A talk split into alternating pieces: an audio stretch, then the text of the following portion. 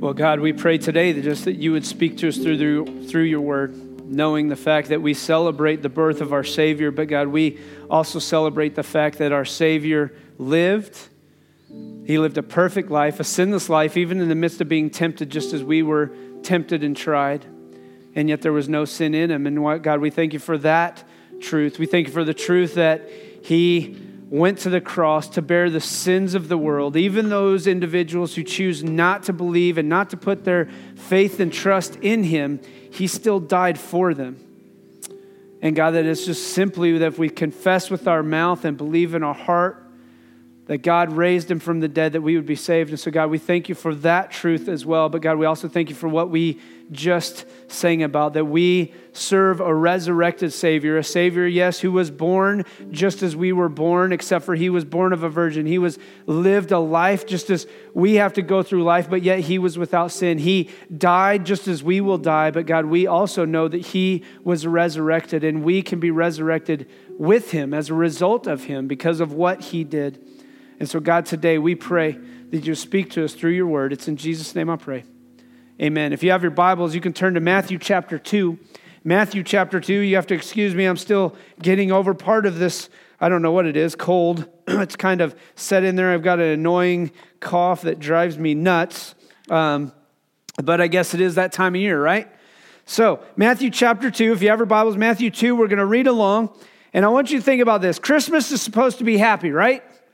Supposed to be like a joyous time. We sing songs like it's the most wonderful time of the year. We sing songs like Have a Holly Jolly Christmas. We sing songs about jingle bells, and all of those things communicate that Christmas is time to, a, a time to be a joyous season, a, a season full of lots of fun and excitement, gift giving and, and receiving. But let me ask you honestly is that what you experience during this time of season?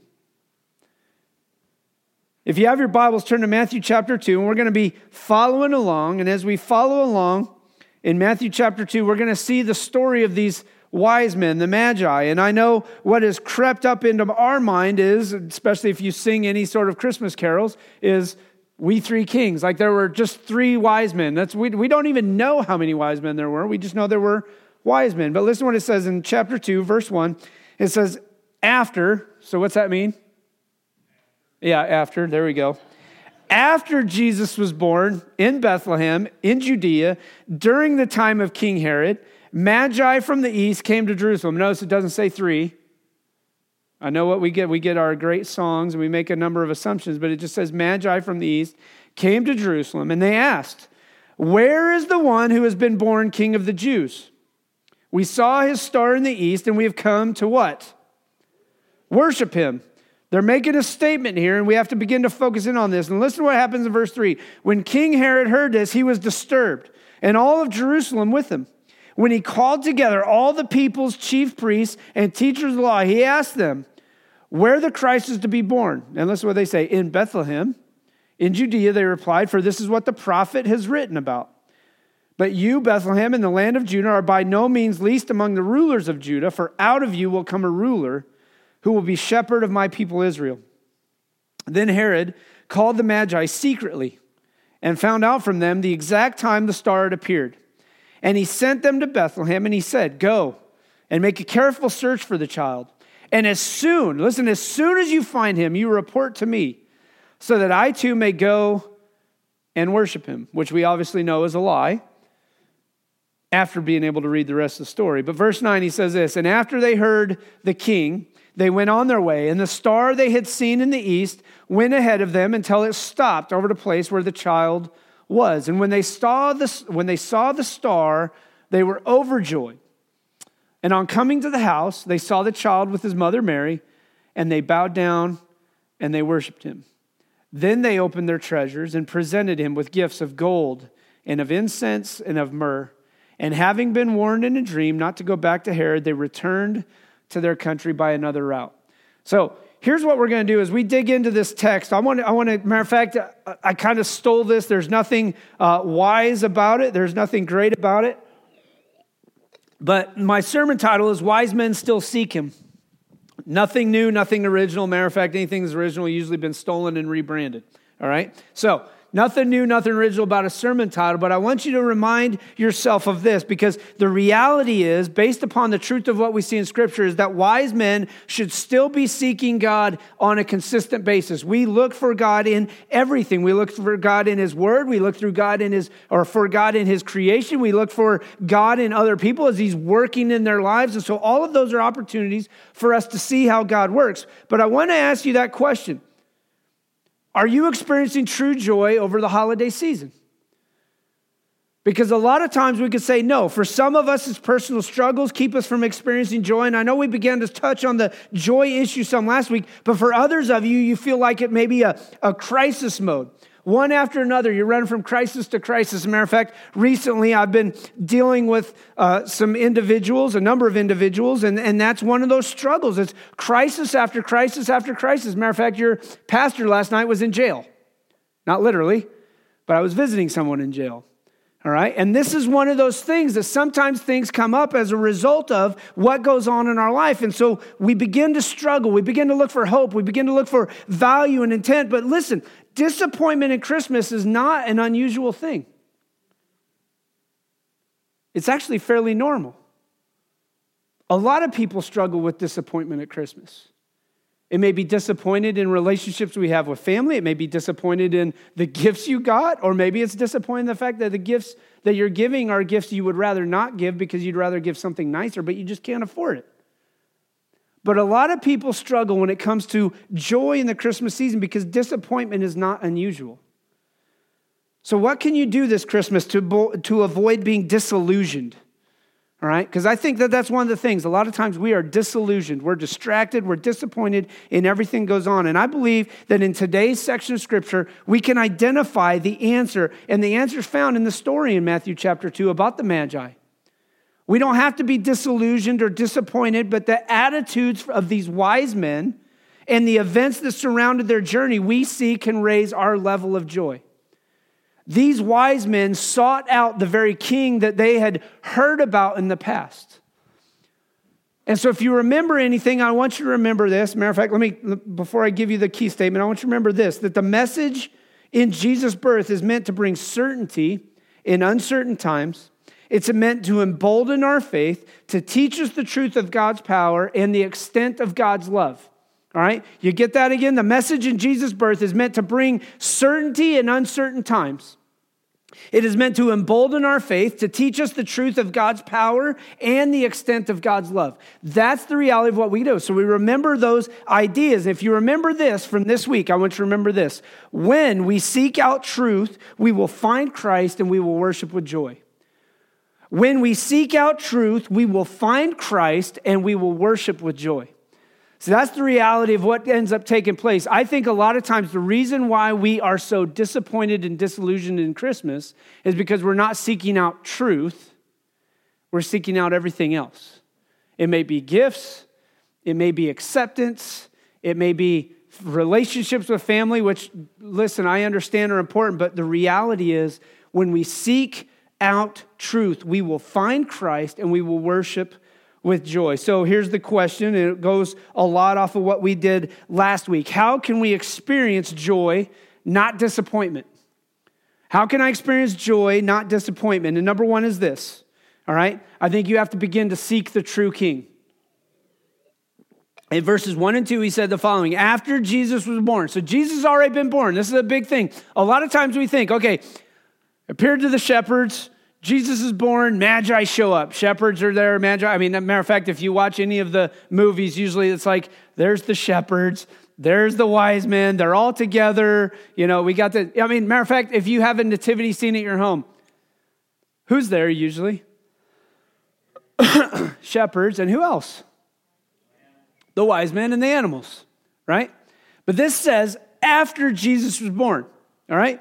Most likely sometime. As a matter of fact, some scholars say as much as one to two years later. So Jesus might have been two years old before the Magi ever got to the situation that they were in here. But that doesn't matter in reality. What matters is the truth we can learn from here. And so they seek the true king. So after Jesus was born, in where? Bethlehem. For those of you who don't know, Bethlehem back then was very insignificant, very small town um, not, you know, known for being shepherds and things like that.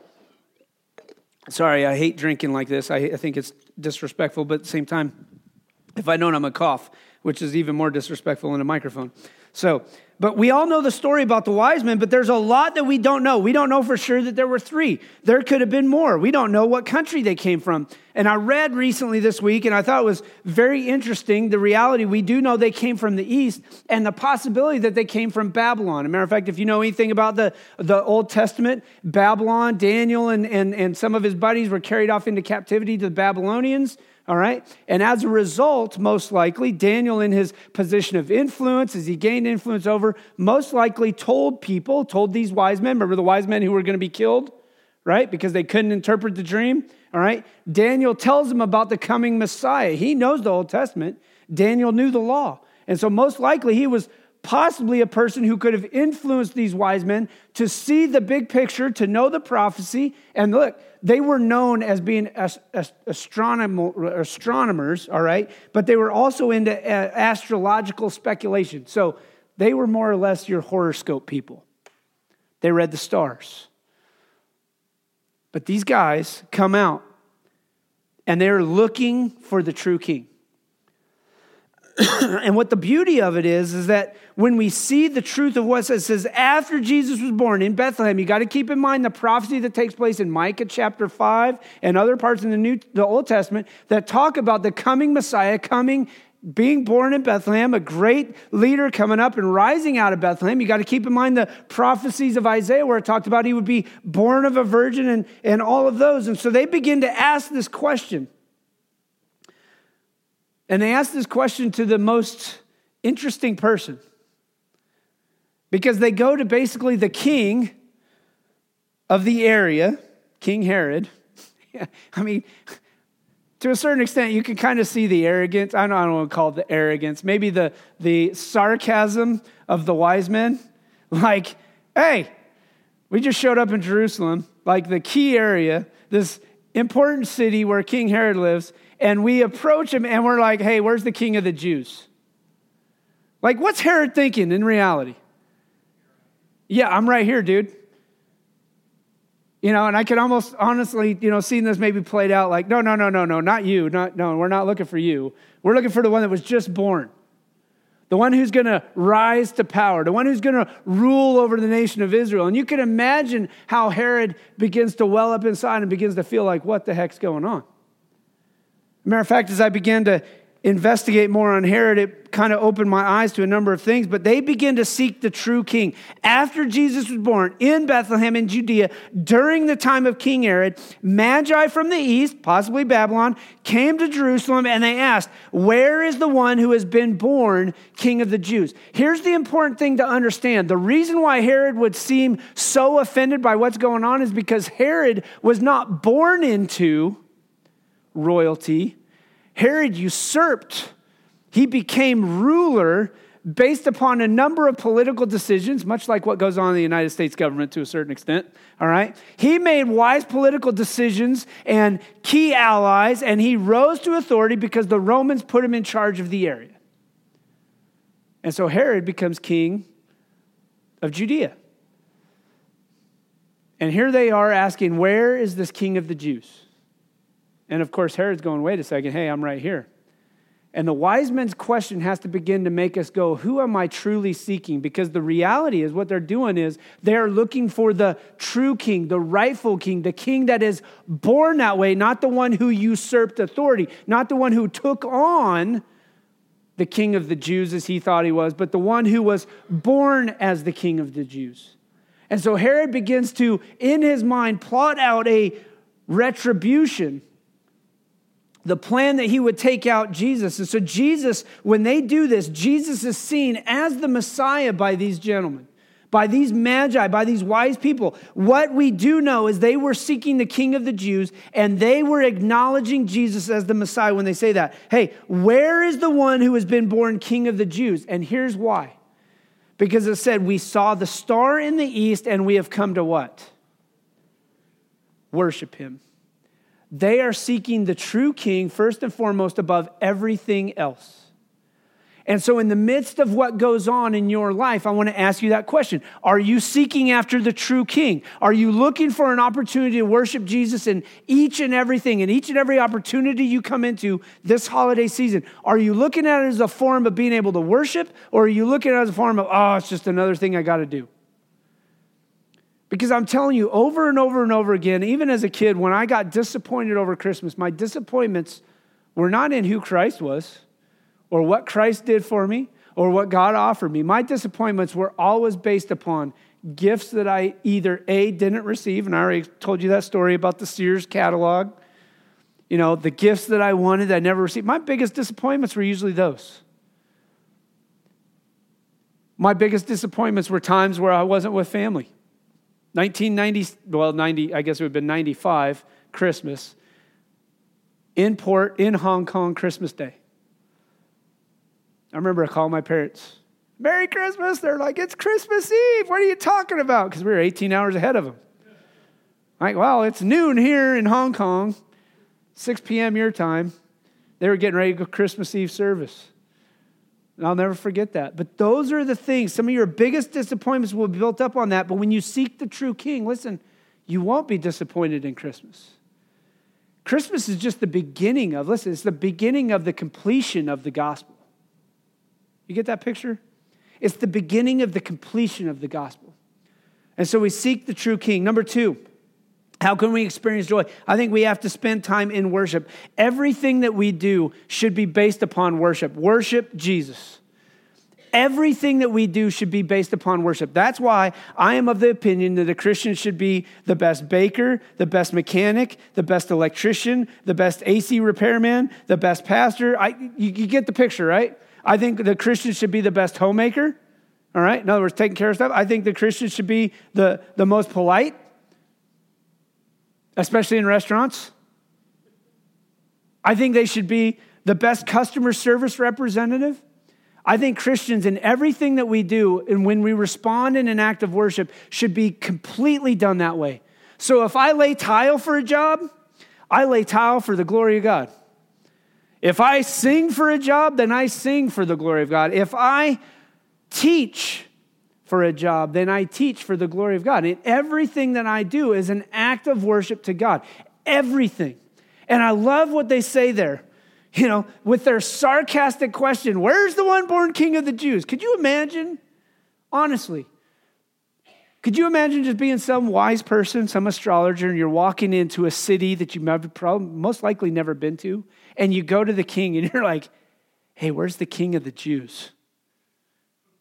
It's like a dig. Little poke in the back. Like rub his nose in it. You know what I mean? Like I'm not I'm not a graceful winner sometimes. And my wife really isn't. When she beats me in anything, it's like, ha ha ha. You know what I mean? It's like, that's what the wise men, to me, in a certain sense, are doing to Herod. But I love what they do. And they said, because listen, and they even tell it to Herod we saw his star in the east and we have come to worship him.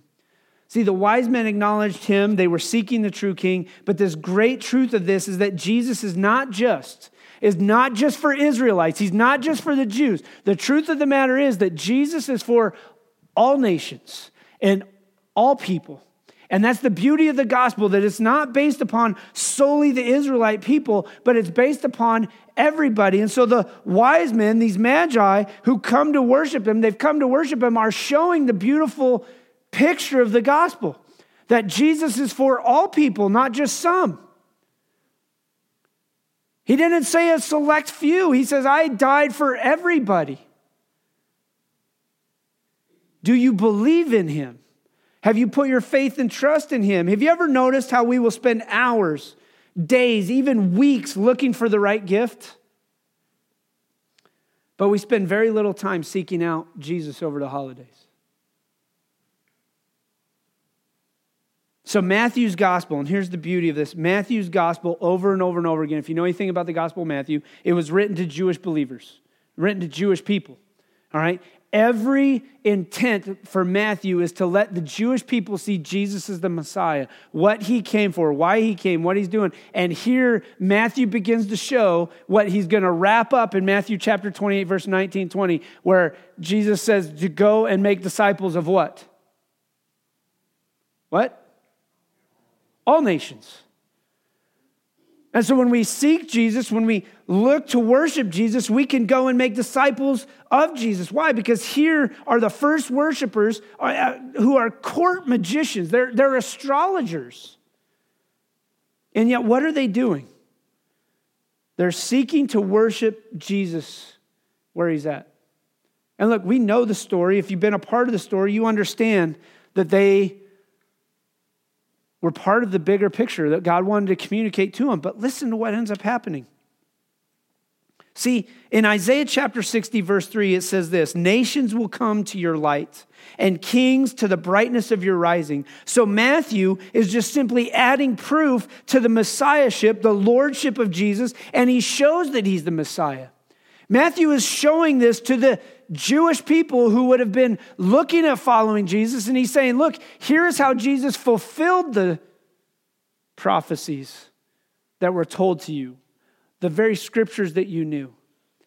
And so the Magi come seeking to worship Jesus, and that is the beautiful story. So when we seek out truth, keep in mind, they were seeking the true King, we will find Christ and we will worship him with joy. The reason why we should worship him with joy is because of what Jesus does for us.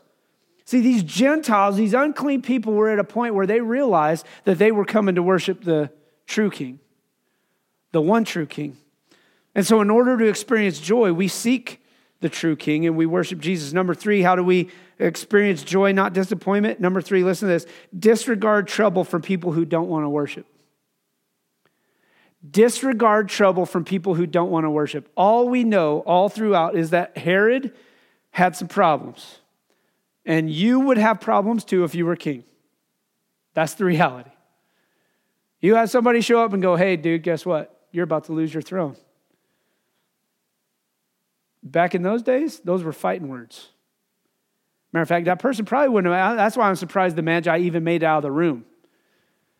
Like in my mind, I'm thinking Herod would have just been off with their heads. It's over. But instead, in verses 3 through 8, we see King Herod, and he says he was greatly disturbed in verse 3, and all of Jerusalem with him. And here's the reason why. What is Jerusalem made up of? Anybody know? Pharisees and Sadducees. Who else? Jewish people, right? people who were born under law, people who grew up under law, people who were waiting for a Messiah, but the rabbis, the Pharisees and Sadducees and people like that, said that Jesus wasn't going to be it. They begin to acknowledge that this is the problem and this is the issue they begin to have, but we disregard people from, or disregard trouble from people who don't want to worship. The wise men set out to worship, but Herod set out and had planned it out to create problems and conflict. See, they had planned it out from the beginning, right? Because it's not like they went out and said, oh, hey, wait, you know what? We got to bring gold or we got to go find gold and incense and myrrh. What do they do? No, they brought that. I guarantee you they had planned this out.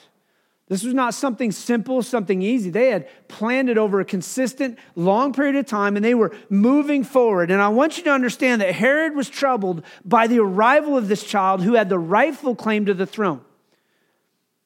Matter of fact, let me unpack just a little bit for you King Herod was king of Judea, right? We've already talked about that. He's king of Judea, but the Roman Senate, I told you earlier, gave him the right to be called king of Jews. They put him into power. And he ruled, matter of fact, if you look at it, you look it up, he was born in 73 BC. He lived to 4 BC. All right. He ruled from 37 BC to 4 BC. All right. In the midst, now for those of you who are putting that together, if Herod was alive when Jesus was born, zero is not when Jesus was born. You get the big picture, right? Go home, look it up. You just have to check it out. Trust me. All right? Jesus was most likely born between 4 and 5 BC. Okay? So when we begin to understand what's going on, he was a shrewd ruler. He was very smart. He was a brilliant man. That's how he rose to power. He laid oppressive taxes and labor on the Israelites and so we get this tentative date of the birth of Jesus between 5 and 6 BC. But listen, as Herod grew older, He became more paranoid, increasingly paranoid about the threats against his person and his throne, to the point where he had his own family members killed.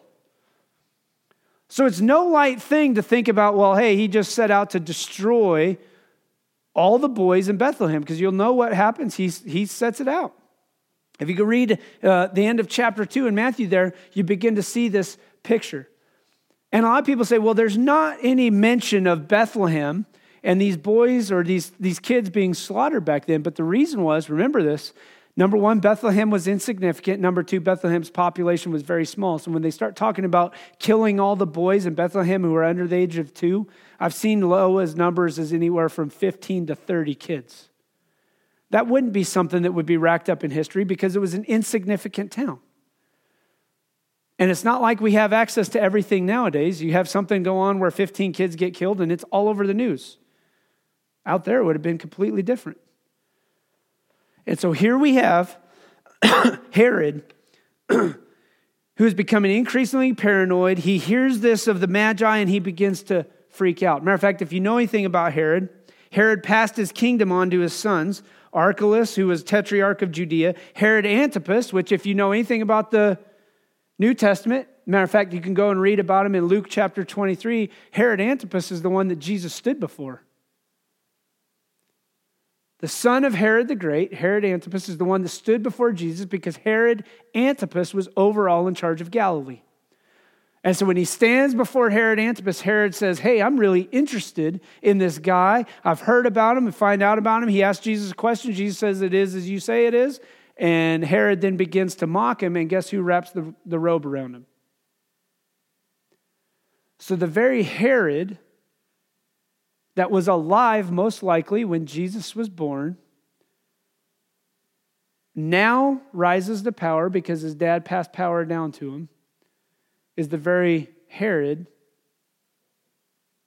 who is now also responsible for the death of Jesus. Now, keep in mind, these are two Herods. Herod the Great is the one we're reading about here in Matthew 2. Herod Antipas, Matthew or Luke chapter 23. But these are stories you begin to tie together, and you have to understand that people who are threatened by Jesus do not want to worship him anytime, anywhere.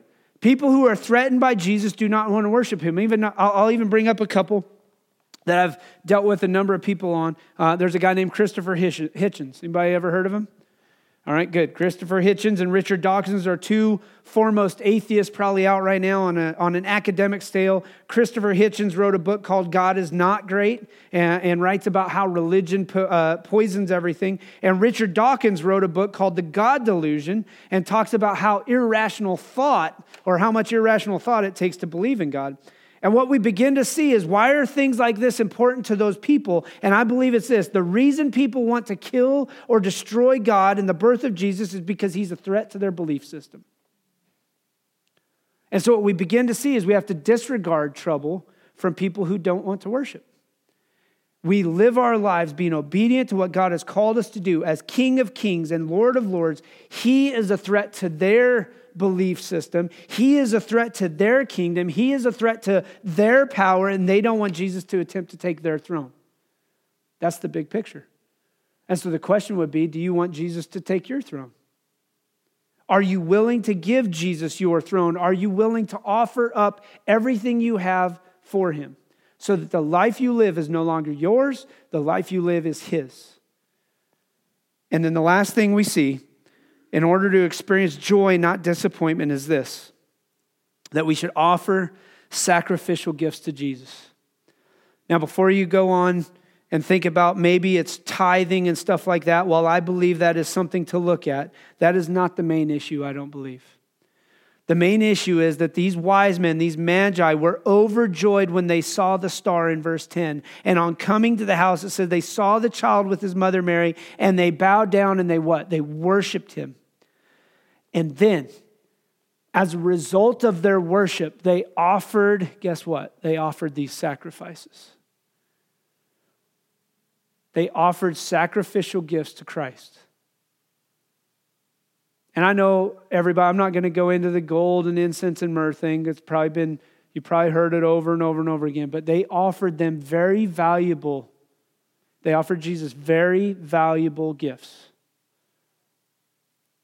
invaluable, even to the point you could say, where you couldn't put a monetary effort on it. But worship, listen, worship is more than the songs we sing on Sunday, it's the life we live during the rest of the week. Worship is my response to God's love for me. That is the simple act. Everything that we do, whether it's Sunday morning, or laying tile or teaching or whatever it is, everything we do is my response to God for what He's done for me. Every bit that I sing. That's why you will hear me say over and over and over again, we're not going to get caught up in the style. Not going to happen. As long as I'm pastor, I'm not going to let that be the priority. Style is not the point. The point is, what are you singing? How is your heart? What's your heart reflecting? If you are caught up based upon the way the song goes and not listening to the words, you're missing the point of worship because worship is built around everything that God has done for me. Worship, and this was our famous saying in our church in Texas, is not about me. It never was about me. That means that worship is not about making me feel comfortable. Worship is not about making me feel liked. Worship is not about making me happy with the way the music is going. Worship is none of that. A matter of fact, some of your greatest points of worship will be that you, when you are at your worst, when you are at your lowest, you pour your, out, your heart out to God in response because of what God has done for you in the first place.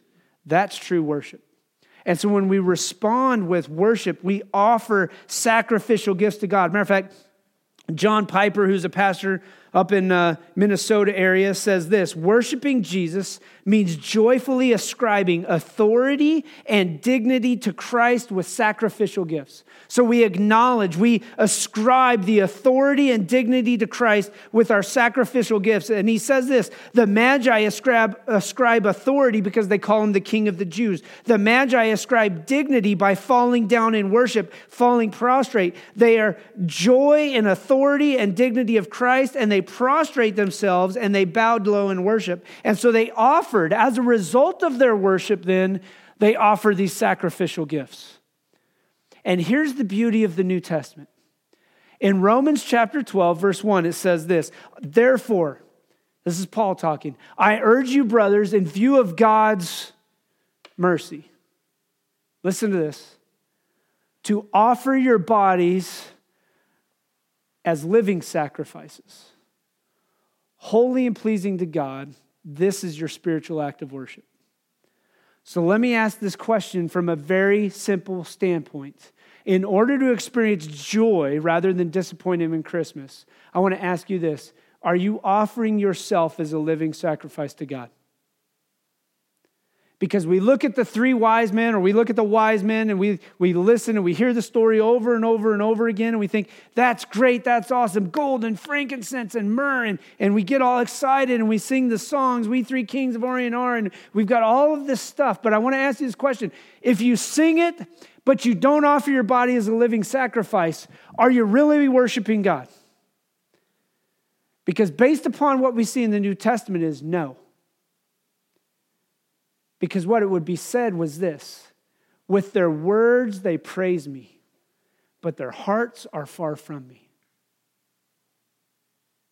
And so, in order to experience joy, not disappointment, we offer our lives as living sacrifices because that is the very thing He's called us to do that we offer sacrificial gifts to Jesus because He has something greater for us. I want to leave you with this quote. And this is how we're going to wrap up.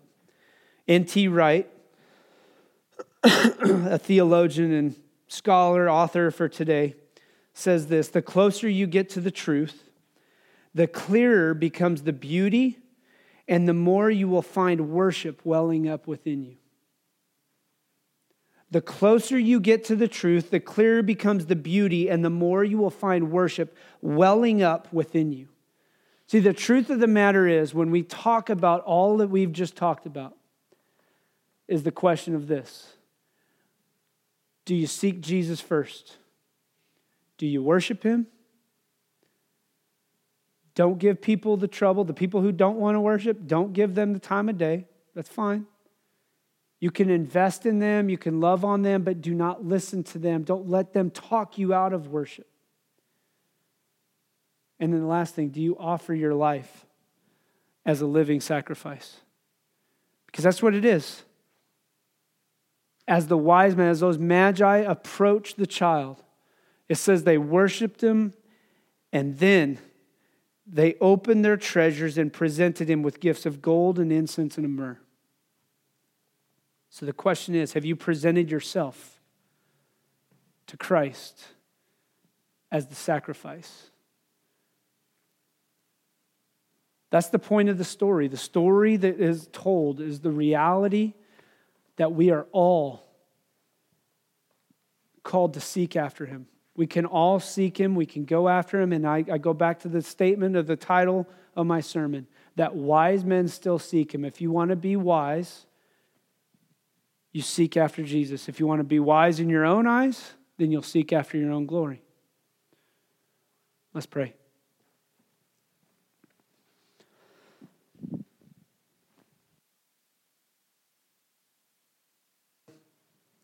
That there is a way that seems right to man, but in the end it leads to destruction. And God, we know that your word is truth. We know that your Son is the answer to our sins. We know that he was born perfect, righteous, as born of a virgin, so that that sin line wouldn't be carried through. But God, we also know the truth that he lived a life. He was tempted and tried in every way, but yet there was no sin in him. He went to the cross to bear the sins of the world, and God, on that cross, he paid the price that we couldn't pay. But God, we thank you for the fact that he did not stay dead. He died on the cross, he was buried, but he rose again, and he offers us life. And it's a simple act or a response of worship. That God, we may worship with our words, but if we don't worship with our lives, then we miss out on the true point of worship. May we offer our lives as living sacrifices, holy and pleasing to you, because we know that's our spiritual act of worship. God, would you use us? Help us be people of influence and impact in our jobs, in our community, in our schools, and in our homes. And God, may we see the reality of what happens when we are obedient, when we live with uh, our lives as sacrifices, we are obedient in taking the gospel, the good news to those who've never heard. Father, we pray that you would speak to us through this closing song. And that, God, we can understand more about who you are through your word. It's in Jesus' name I pray. And here's what we're going to do Lisandro's going to sing a special. If you've never acknowledged Christ or you say, hey, I need somebody to pray with you, I'm going to be up here. I'm going to be sitting down. If you need somebody to pray with you, to encourage you, to, to talk with you, um, would love to do that. It doesn't have to stop here. When the song's done, we'll be dismissed. We'll close in prayer.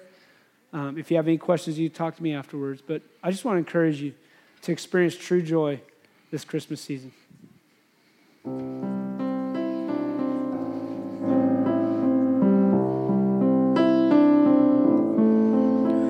I heard about this baby boy who came to earth to bring us joy, and I just want to sing this song to you.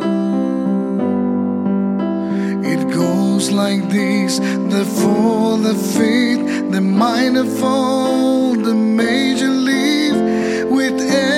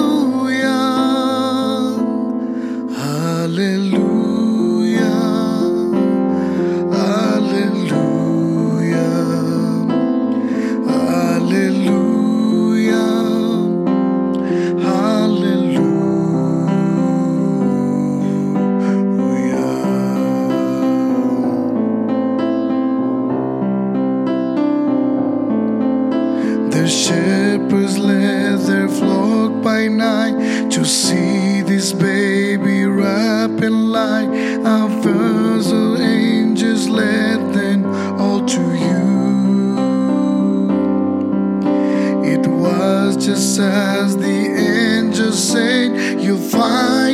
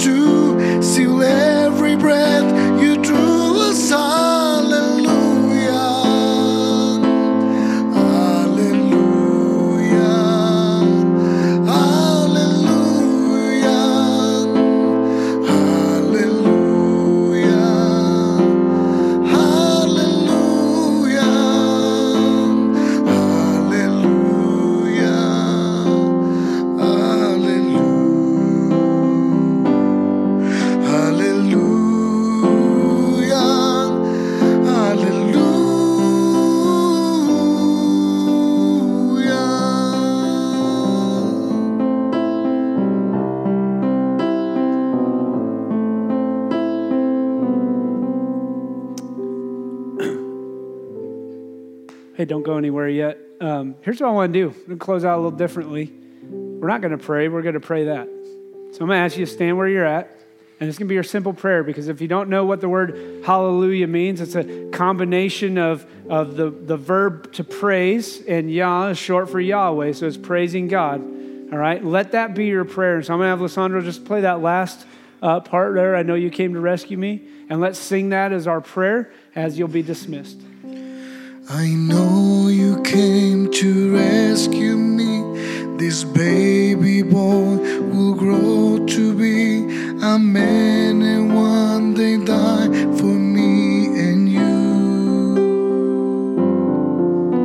My sins will drive the nails in you. That rugged cross was my cross too.